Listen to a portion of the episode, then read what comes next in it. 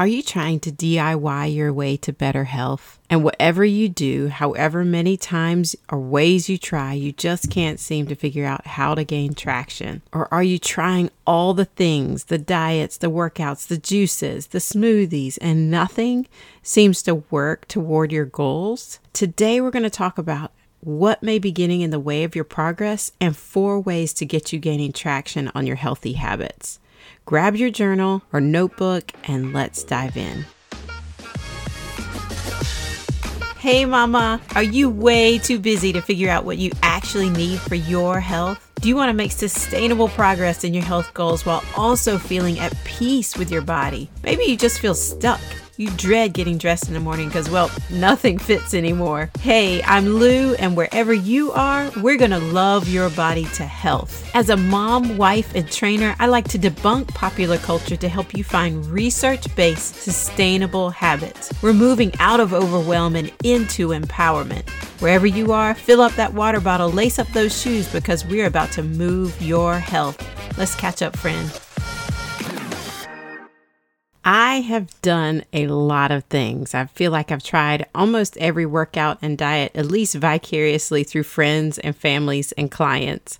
I definitely have had my own diets. Keto was probably the longest, and I still do believe in the wonders of a low glycemic diet. It was funny most recently when someone said that they were on the OMAD diet. And you probably know exactly what that is, but I had no idea what it was. And apparently, it's the one meal a day diet. Years ago, it just used to be a decision to eat one meal a day, which I don't recommend, by the way.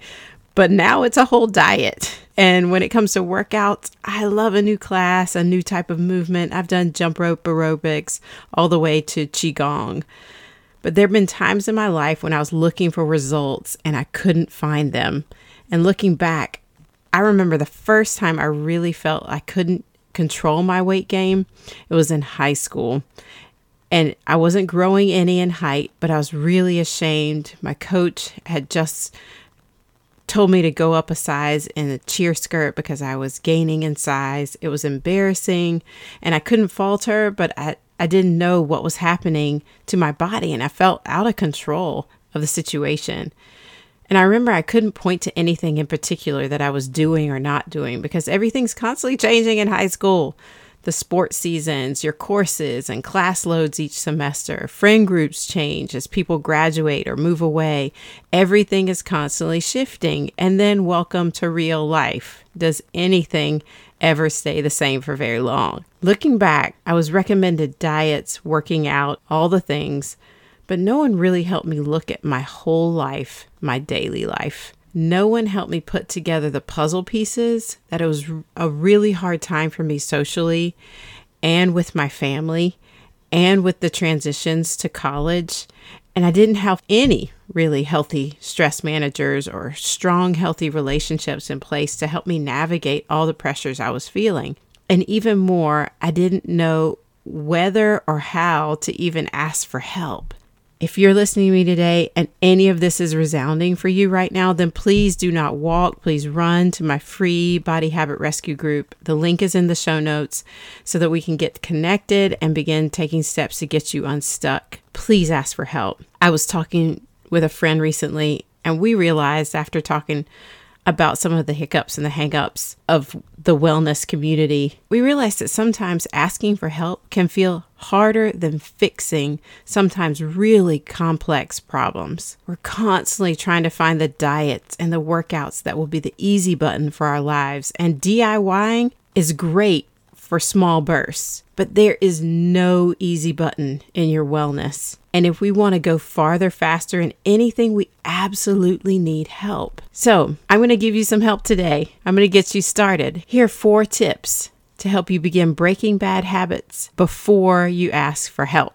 Okay, you got your pencil ready? Number one is start to find and name your bad habits. How is your movement? How is your meal intake? What are you eating all times of the day? Is it proven to make you well? How is your sleeping? Are you drinking any water throughout the day? Are you drinking enough water? What's really important is that we clarify what we see because we can't change what we don't see.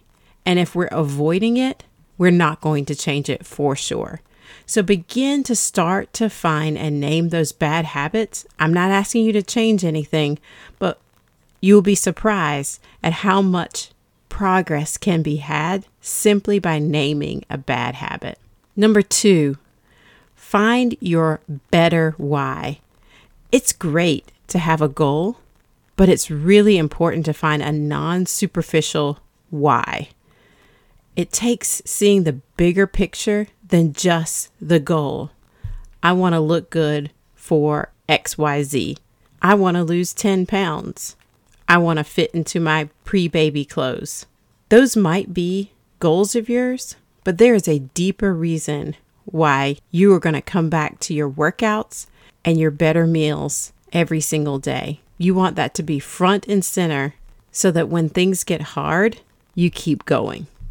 Number three, it's really tempting to focus on a lot of things, but this one is just focus on one. Focus on one, either more movement or more sleep or drinking enough water during the day or high nutrient meals or better stress management, getting counseling, mindset work, breathing. Choose one of those because that is going to get you farther down the road than choosing all of them and saying, I'm just going to get healthy in a broad way. It takes zeroing in on one thing and advancing it and even optimizing it so that you're getting progress. And number four, find a supportive environment around research based information. Research based information is what is proven to work. Now, I love a good story.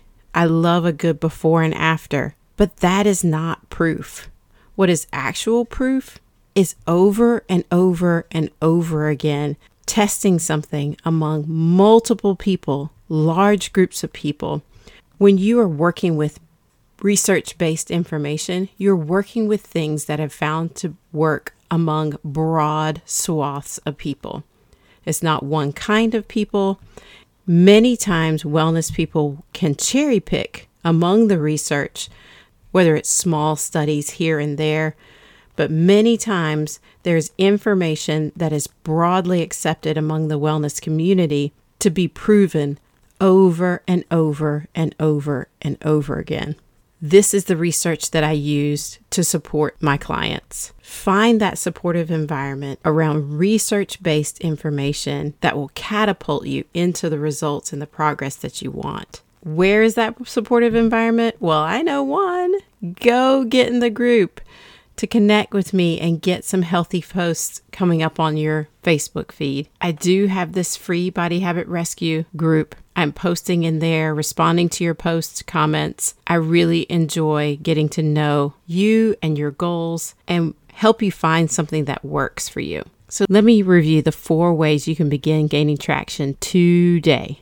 Number one, start to find and name your bad habits. Number two, find your better why. Number three, focus on one area to improve. And then number four, find a supportive environment around research based information, not just stories. And then let me know your progress in the group come hang out with me. I hope this is helpful for you today. I try to keep it simple, straightforward. If there is anything that I can do to support you, come hang out with me in the group. Let me know your questions, and I will do my best to answer them here on the podcast. Thank you so much for listening today. Let's move, friends. Thank you so much for listening. If it was helpful to you, please pass to a friend or leave a review on Apple Podcasts. Your reviews are so supportive to me and to others. I read every one. Until next time, let's move, friend.